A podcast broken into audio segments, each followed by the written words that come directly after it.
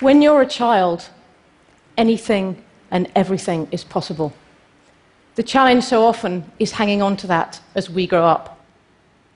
And as a four-year-old, I had the opportunity to sail for the first time. I will never forget the excitement as we closed the coast. I will never forget the feeling of adventure as I climbed on board the boat and stared into her tiny cabin for the first time. But the most amazing feeling was the feeling of freedom, the feeling that I felt when we hoisted her sails. As a four-year-old child, it was the greatest sense of freedom that I could ever imagine. I made my mind up there and then that one day, somehow, I was going to sail around the world. So I did what I could in my life to get closer to that dream. Age ten, it was saving my school dinner money change. Every single day for eight years, I had mashed potato and baked beans, which cost four p each, and gravy was free. Every day I would pile up the change on the top of my money box, and when that pile reached a pound, I would drop it in and cross off one of the hundred squares I'd drawn on a piece of paper. Finally, I bought a tiny dinghy. I spent hours sitting on it in the garden, dreaming of my goal. I read every book I could on sailing. And then eventually, having been told by my school I wasn't clever enough to be a vet, left school age seventeen to begin my apprenticeship in sailing. So imagine how it felt just four years later to be sitting in a boardroom in front of someone who I knew could make that dream come true. I felt like my life depended on that moment. And incredibly, he said yes. And I could barely contain my excitement as I sat in that first design meeting, designing a boat on which I was going to sail solo non-stop around the world. From that first meeting to the finish line of the race, it was everything I'd ever imagined. Just like in my dreams, there were amazing parts and tough parts. We missed an iceberg by twenty feet. Nine times I climbed to the top of her ninety-foot mast. We were blown on our side in the Southern Ocean, but the sunsets, the wildlife, and the remoteness were absolutely breathtaking. After three months at sea, aged just twenty-four, I finished in second position. I loved it, so much so that within six months, I decided to go around the world again, but this time not into race, to try to be the fastest person ever to sail solo non-stop around the world. Now for this, I needed a different craft. Bigger, wider, faster, more powerful. Just to give that boat some scale, I could climb inside her mast all the way to the top. seventy-five foot long, sixty foot wide. I affectionately called her Moby. She was a multi-hull. When we built her, no one had ever made it solo, non-stop, round the world in one, though many had tried. But whilst we built her, a Frenchman took a boat twenty-five percent bigger than her. And not only did he make it, but he took the record from ninety-three days right down to seventy-two. The bar was now much, much higher. And these boats were exciting to sail. This was a training sail off the French coast. This I know well because I was one of the five crew members on board. Five seconds is all it took, from everything being fine to our world going black as the windows were thrust underwater. And that five seconds goes quickly. Just see how far below those guys the sea is. Imagine that, alone, in the Southern Ocean, plunged into icy water thousands of miles away from land. It was Christmas Day. I was forging into the Southern Ocean underneath Australia. The conditions were horrendous. I was approaching a part in the ocean which was two thousand miles away from the nearest town. The nearest land was Antarctica, and the nearest people would be those manning the European space station above me. You really are in the middle of nowhere. If you need help and you're still alive, it takes four days for a ship to get to you, and then four days for that ship to get you back to port. No helicopter can reach you out there, and no plane can land. We're forging ahead of a huge storm. Within it, there was eighty knots of wind, which was far too much wind for the boat and I to cope with. The waves were already forty to fifty feet high, and the spray from the breaking crests was blown horizontally like snow in a blizzard.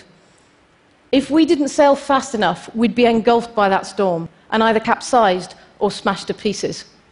We were quite literally hanging on for our lives, and doing so on a knife edge. The speed I so desperately needed brought with it danger. We all know what it's like driving a car, twenty miles an hour, thirty, forty. It's not too stressful. We can concentrate. We can turn on the radio. Take that to fifty, sixty, seventy, accelerate through to eighty, ninety, one hundred miles an hour. Now you have white knuckles and you're gripping the steering wheel. Now take that car off-road at night and remove the windscreen wipers, the windscreen, the headlights and the brakes. That's what it's like in the Southern Ocean.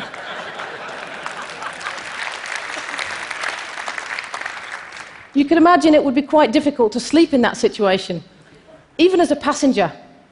But you're not a passenger. You're alone on a boat you can barely stand up in, and you have to make every single decision on board. I was absolutely exhausted physically and mentally. Eight sail changes in twelve hours.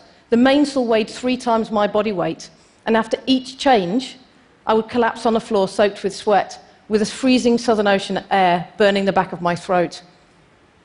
But out there, those lowest of the lows are so often contrasted with the highest of the highs. A few days later, we came out of the back of the low. Against all odds, we'd been able to drive ahead of the record within that depression. The sky cleared, the rain stopped, and in a heartbeat, the monstrous seas around us were transformed into the most beautiful moonlit mountains. It's hard to explain, but you enter a different mode when you head out there. Your boat is your entire world, and what you take with you when you leave is all you have. If I said to you all now, go off into Vancouver and find everything that you will need for your survival for the next three months, that's quite a task. That's food, fuel, clothes, even toilet roll and toothpaste. That's what we do, and when we leave, we manage it down to the last drop of diesel and the last packet of food. No experience in my life could have given me a better understanding of the definition of the word finite. What we have out there is all we have. There is no more. And never in life had I ever translated that definition of finite that I'd felt on board to anything outside of sailing, until I stepped off the boat at the finish line, having broken that record.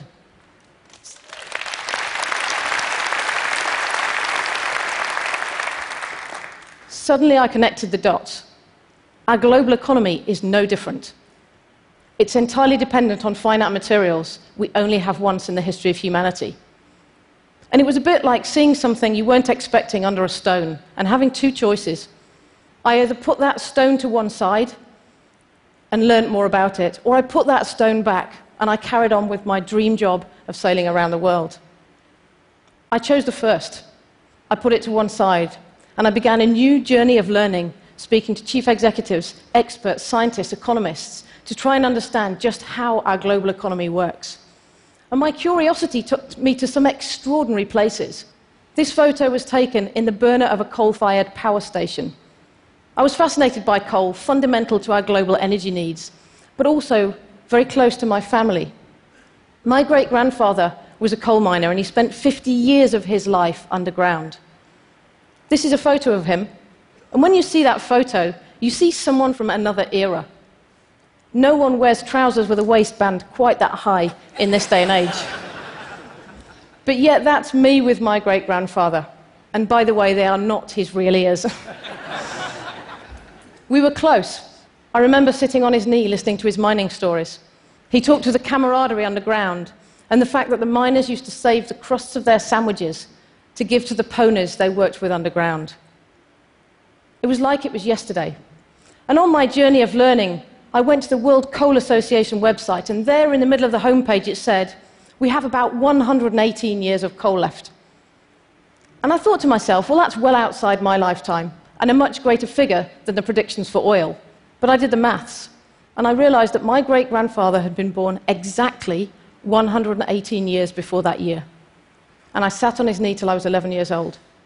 And I realized it's nothing, in time nor in history. And it made me make the decision I never thought I would make, to leave the sport of solo sailing behind me and focus on the greatest challenge I'd ever come across, the future of our global economy. And I quickly realized it wasn't just about energy, it was also materials. In two thousand eight, I picked up a scientific study looking at how many years we have of valuable materials we extract from the ground. Copper, sixty-one, tin, zinc, forty, silver, twenty-nine. These figures couldn't be exact, but we knew those materials were finite. We only have them once. And yet our speed that we've used these materials has increased rapidly, exponentially. With more people in the world with more stuff, we've effectively seen one hundred years of price declines in those basic commodities erased in just ten years. And this affects all of us. It's brought huge volatility in prices, so much so that in twenty eleven, your average European car manufacturer saw a raw material price increase of five hundred million euros, wiping away half their operating profits through something they have absolutely no control over. And the more I learnt, the more I started to change my own life. I started travelling less, doing less, using less. It felt like actually doing less was what we had to do. But it sat uneasy with me. It didn't feel right. It felt like we were buying ourselves time. We were eking things out a bit longer. Even if everybody changed, it wouldn't solve the problem. It wouldn't fix the system. It was vital in the transition, but what fascinated me was, in the transition to what? What could actually work? It struck me that the system itself, the framework within which we live, is fundamentally flawed.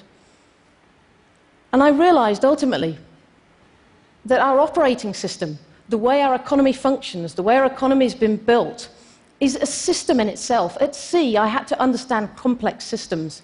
I had to take multiple inputs. I had to process them. And I had to understand the system to win. I had to make sense of it. And as I looked at our global economy, I realized it too is that system. But it's a system that effectively can't run in the long term. And I realized we'd been perfecting what's effectively an linear economy for one hundred fifty years, where we take a material out of the ground, we make something out of it, and then ultimately that product gets thrown away. And yes, we do recycle some of it, but more an attempt to get out what we can at the end, not by design. It's an economy that fundamentally can't run in the long term. And if we know that we have finite materials, why would we build an economy that would effectively use things up, that would create waste? Life itself has existed for billions of years and has continually adapted to use materials effectively. It's a complex system, but within it there is no waste. Everything is metabolized. It's not a linear economy at all, but circular. And I felt like the child in the garden. For the first time on this new journey, I could see exactly where we were headed. If we could build an economy that would use things rather than use them up, we could build a future that really could work in the long term. I was excited. This was something to work towards. We knew exactly where we were headed. We just had to work out how to get there. And it was with exactly this in mind that we created the Ellen MacArthur Foundation in September twenty ten. Many schools of thought fed our thinking and pointed to this model. Industrial symbiosis, performance economy, sharing economy, biomimicry, and of course, cradle-to-cradle design. Materials would be defined as either technical or biological. Waste would be designed out entirely. And we'd have a system that could function absolutely in the long term. So what could this economy look like? Maybe we wouldn't buy light fittings, but we'd pay for the service of light, and the manufacturers would recover the materials and change the light fittings when we had more efficient products. What if packaging was so non-toxic it could dissolve in water and we could ultimately drink it? It would never become waste. What if engines were remanufacturable and we could recover the components, materials, and significantly reduce energy demands? What if we could recover components from circuit boards, reutilize them, and then fundamentally recover the materials within them through a second stage? What if we could collect food waste, human waste? What if we could turn that into fertilizer, heat, energy, ultimately reconnecting nutrient systems and rebuilding natural capital? And cars, what we want is to move around. We don't need to own the materials within them. Could cars become a service and provide us with mobility in the future? All of this sounds amazing, but these aren't just ideas, they're real today. And these lie at the forefront of the circular economy. What lies before us it's to expand them and scale them up. So how would you shift from linear to circular? Well, the team and I at the Foundation thought you might want to work with the top universities in the world, with leading businesses within the world, with the biggest convening platforms in the world, and with governments. We thought you might want to work with the best analysts and ask them the question, can the circular economy decouple growth from resource constraints? Is the circular economy able to rebuild natural capital? Could the circular economy replace current chemical fertilizer use? Yes, was the answer to the decoupling. But also, yes, we could replace current fertilizer use by a staggering two point seven times. But what inspired me most about the circular economy was its ability to inspire young people. When young people see the economy through a circular lens, they see brand new opportunities on exactly the same horizon.